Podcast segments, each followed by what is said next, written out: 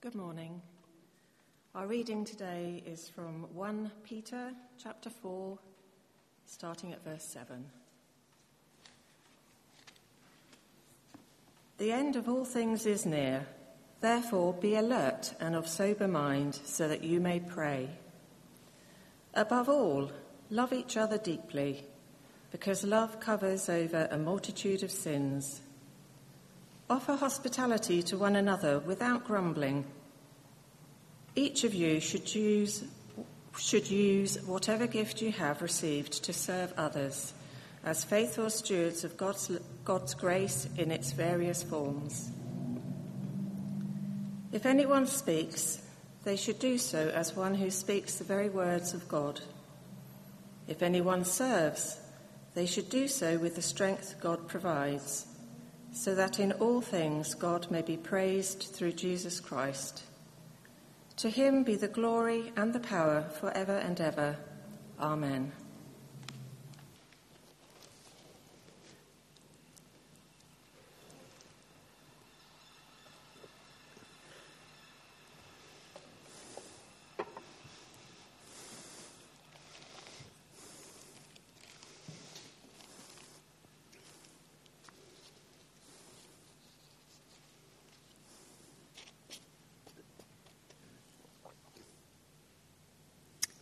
Well, as we've heard, our theme is to sh- offer hospitality to one another without grumbling.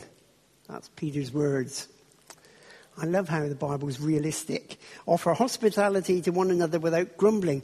And as I was thinking about this, I in some ways, it, it sounds a bit trivial, doesn't it? Oh, hospitality is not a great, significant theological doctrine. It's not a huge, great thing. So I thought I'd just start by telling you a little bit about what hospitality has meant in my life. When I was 13, my dad, who worked in the dockyard, was transferred to Cammell Laird's at Birkenhead to work on the nuclear submarines. So we all moved up and we lived on the Wirral, at a place called New Brighton. And I got involved in the youth group at a fairly small church, New Brighton Baptist Church. And in that church, was an old, well, I was going to say an old lady, but when you're a teenager, everybody's old, aren't you? I'm trying to work it out. I'm guessing she was probably in her 60s, quite young. Um, and uh, she was called Miss Tear. I subsequently discovered her Christian name was Nora, Nora Tear. And uh, her fiance had died in the Second World War. She'd remained single since that time. For a number of years, she'd nursed her mother and now her mother had died. And she lived in this rambling old Victorian house. And she just made it available for people who needed it, mostly missionaries. I don't know if we still use the term today, but they used to say missionaries on furlough, which meant they'd come back from where they were overseas and they were doing a tour around the country or part of the country, talking about their work before they went back to it. And she would give them accommodation when they were in that part of the country. So she'd have all these different people coming to stay with her. Well, after we'd been up there for about five years, uh, Dad got transferred back down to Plymouth. But I was just in the middle of getting set for my A levels. And so it was really not convenient at all for me to come back to Plymouth and go into a new school. And so I stayed with Nora Tier. And so she offered me hospitality for six, nine months, whatever it was, that I needed to get my exams done. Then I came back to Plymouth, and then the dockyard, in its infinite wisdom, transferred Dad to Portsmouth. I didn't want to go to Portsmouth, so I had hospitality from my aunt. And I lived for a number of years with my aunt and my gran. And the significance of that is during that time, I got involved with Youth for Christ, and I became with one of the other guys there. We were the first two Christian schools workers full time in Plymouth. And I was able to do that because I was living somewhere where I didn't have to pay a huge amount of rent and didn't have a lot of expenses and all the rest of it. Hospitality made it happen. And sometime during that time, uh, I met Lynn. It was on a youth house party that we were running. And uh, she'd come down to Plymouth to visit a friend. But the real weird coincidence was she lived on the Wirral in Wallasey, just up the road from where we used to live in New Brighton. Well, we corresponded by letter. Sorry, for you, those of you that are younger, letter is a kind of piece of paper that you put in a post box and they deliver it. Um, we corresponded by letter, but I had a chance to go up and visit because somebody was going that way and would give me a lift. So I picked up the phone and I spoke to the, the couple who ran the youth group at New Brighton Baptist Church and said, Any chance you could give me a bed for a few nights? And told them the story. Yeah, love to, they said. That would be great. And so I went and stayed with them and got to know Lynn better. So hospitality enabled me to do my exams, enabled me to start schools ministry, and enabled me to find a wife. It's not trivial. Even a coffee and a conversation could actually change somebody's life. So, in thinking about this, let's realize this is something deeply significant. The encouragement to hospitality occurs frequently in the New Testament. I may re- read you more Bible verses than I've done in any other sermon before. It just comes up so much again and again. Did you notice it was there last week? The passage we were doing also had reference to hospitality. Romans 12. Share with God's people who are in need, practice hospitality. In Hebrews, we get a very interesting take on it, and that it says uh, basically, you never know who you're going to be entertaining. Do not forget to entertain strangers, for by so doing, some have entertained angels without knowing it. In 1 Timothy, it's given as one of the responsibilities of leaders in the church.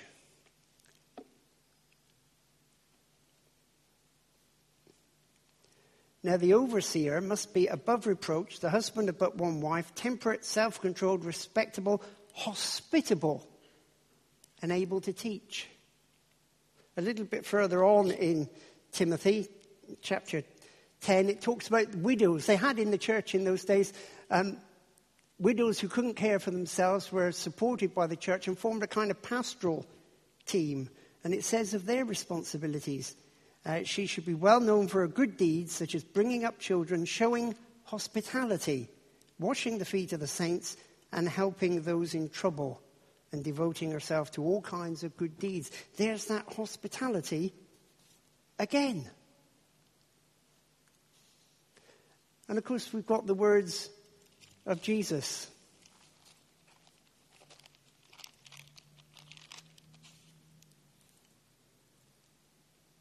Then the king will say to those on his right, Come, you who are blessed by my Father, take your inheritance, the kingdom prepared for you since the creation of the world. For I was hungry, and you gave me something to eat. I was thirsty, and you gave me something to drink. I was a stranger, and you invited me in. I needed clothes, and you clothed me. I was sick, and you looked after me. I was in prison, and you came to visit me. Then the righteous will answer him, Lord, when did we see you hungry and feed you, or thirsty and give you something to drink? When did we see you a stranger and invite you in, or needing clothes and clothe you? When did we see you sick or in prison and go to visit you? The king will reply, I tell you the truth. Whatever you did for one of the least of these brothers and sisters of mine, you did for me. That's hospitality. We do it for one another. We do it for Jesus. Hospitality was the culture of the day. Do you remember when Jesus sent his disciples out two by two to preach? He said, Don't take a load of stuff with you, and don't worry about accommodation. When you get to a village, find somebody and they'll put you up. Because that was what happened. Uh, there were inns in those days, but they were notorious um, for uh, prostitution and for very poor conditions and for thievery. So it was a point of honor for a village that if strangers came, you found somewhere for them to stay. And so Jesus can send out his, uh, his disciples knowing that there will be people that will take them in and care for them. And the church embraced this culture of the day.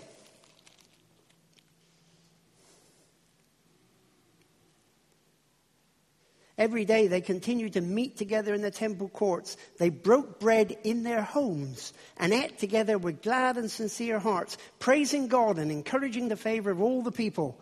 And the Lord added to their number daily those who were being saved. The early church, yes, they had huge, great meetings in the temple courts, which was about the only place they could, and could only happen in Jerusalem. You didn't have a venue like that in other towns.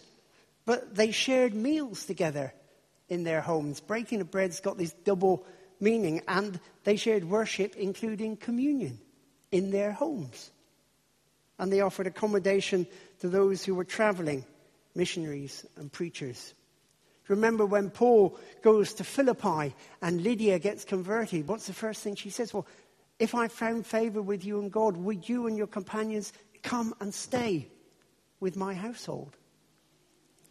This was a major part of the early church. Eating together, worshipping together, providing accommodation, and in homes, because buildings like this didn't exist. You can argue whether we've lost something, lost more than we've gained by having church buildings. Uh, I won't say sit and discuss now, but you could at some point.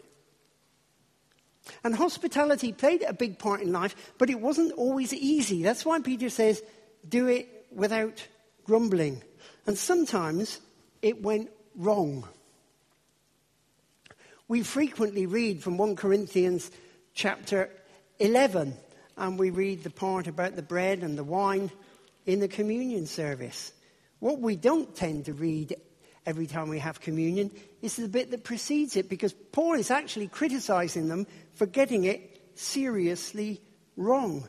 He says, when you come together, it's not the Lord's Supper you eat, for you eat, as you eat, each of you goes ahead without waiting for anybody else. One remains hungry, another gets drunk.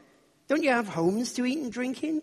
Or do you despise the church of God and humiliate those who have nothing? What shall I say to you? Shall I praise you for this? Certainly not.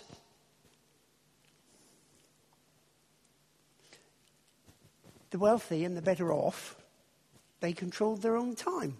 So the church was going to meet in somebody's home. It would naturally be the home of a reasonably wealthy person because that would have the space um, in the dining room opening out into a courtyard.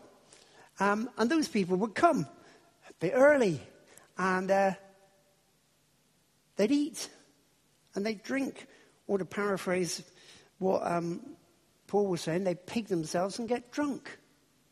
And then the people who didn't have control of their own time, the workers and the slaves, who had to finish what they were doing before they could get there, by the time they got there, there was nothing left. They just had to fit in.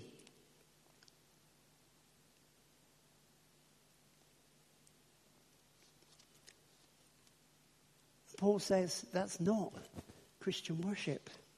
That's not Christian hospitality. It's just a group of mates having a good time for themselves. Because again, one of the, the major changes in the Christian church was it covered all classes. Normally, owners didn't eat with slaves.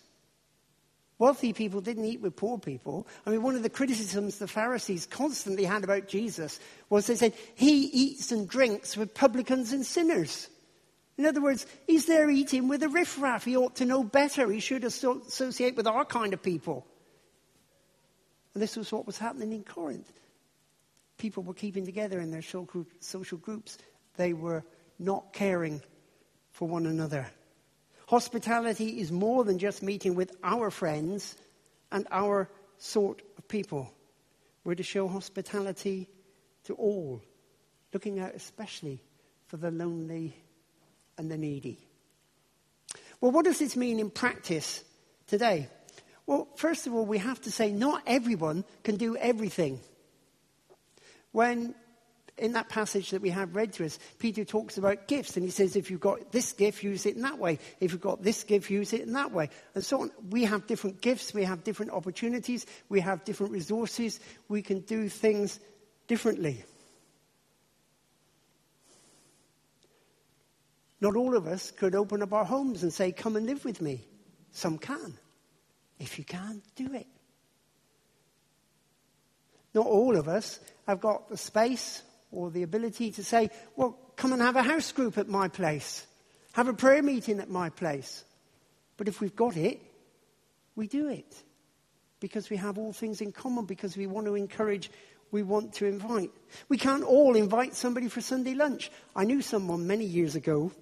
Uh, it's a lady at a Brethren assembly. And in those days, that particular assembly was thriving. And uh, lots of students used to come. And every Sunday, she would go prepared to uh, find somebody and take them for lunch. She'd cook enough for her family and for some visitors. So she'd go and chat and find out who wasn't, didn't have anything organized and say, come back to my place every week. Some can do that. Not everybody can. But those that can, we do it. And if we can't use our homes, there are these days an infinite number of coffee shops and cafes. And, you know, you, Mutley Plain City Centre, wherever you go, come and have a coffee with me. I said at the beginning, a cup of coffee and a conversation could be life changing for someone. And some of us can visit the sick, the lonely, the housebound. Not all of us can do everything. But we can take the opportunities that God gives us. And even on a Sunday, as we were doing just a little bit at the beginning, we can make people feel welcome. Lynn and I were on holiday many years ago, and I, I won't tell you where. Um, and we went to a particular church that was down the road from where we were camping. And uh, we went in, we had a hymn book given to us. We sat in a pew, nobody spoke to us. The service went through, it finished, and um, at the end of it, the, the minister of the church there came up to us and said, Nice to see you here, and walked off. Not another soul spoke to us. That's not hospitality. That's not welcome. And that can happen to some people here if we're not careful. My grandmother, who was always one for uh, wise sayings, she used to say, The town's absolutely packed full of people, and it's the loneliest place in the world because nobody ever speaks to you. And church can be like that. We can make church welcoming and hospitable if we can do nothing else, just by chatting, getting to know people, welcoming them. There is somebody uh, whose testimony at this church some years ago was that he arrived for the first time and came in, and the person on the door shook hands, talked to him, asked about him, and that kind of thing. So he thought, well, I'll try it again next week. So he came next week, and the person on the door said, Hello, John, good to see you. And he was gobsmacked. He said, If that guy can remember my name, this is a church that cares for people. And he went on to come to faith simply because somebody took a few minutes to have a conversation. One final piece of hospitality to conclude. Listen to some words that are familiar, but you might not think about in this particular context. These are the words of Jesus.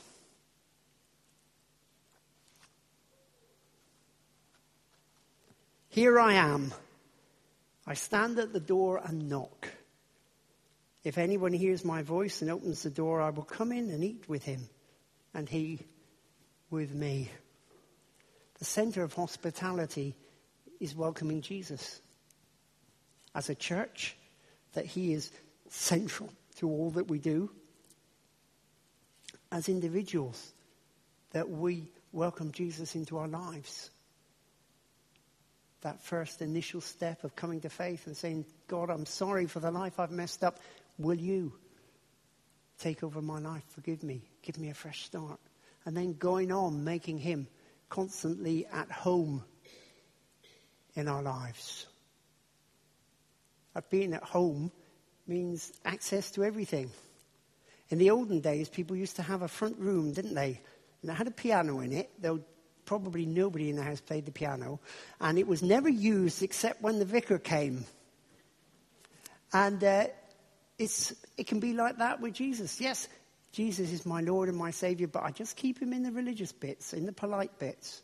No, we welcome him. We give him hospitality in our lives. We're going to finish with a, a hymn. It's a well known hymn, and, and it focuses on what Jesus has done for us. And I'd like us to use it as, as we sing it just to reflect on how we respond, how we welcome Jesus. Maybe for the very first time, if you don't know Jesus, invite him in today. Um, but how we welcome him, make him part of our lives, thanking him for all he's done for us, and letting that love flow out to show hospitality to everyone. Let's stand and sing.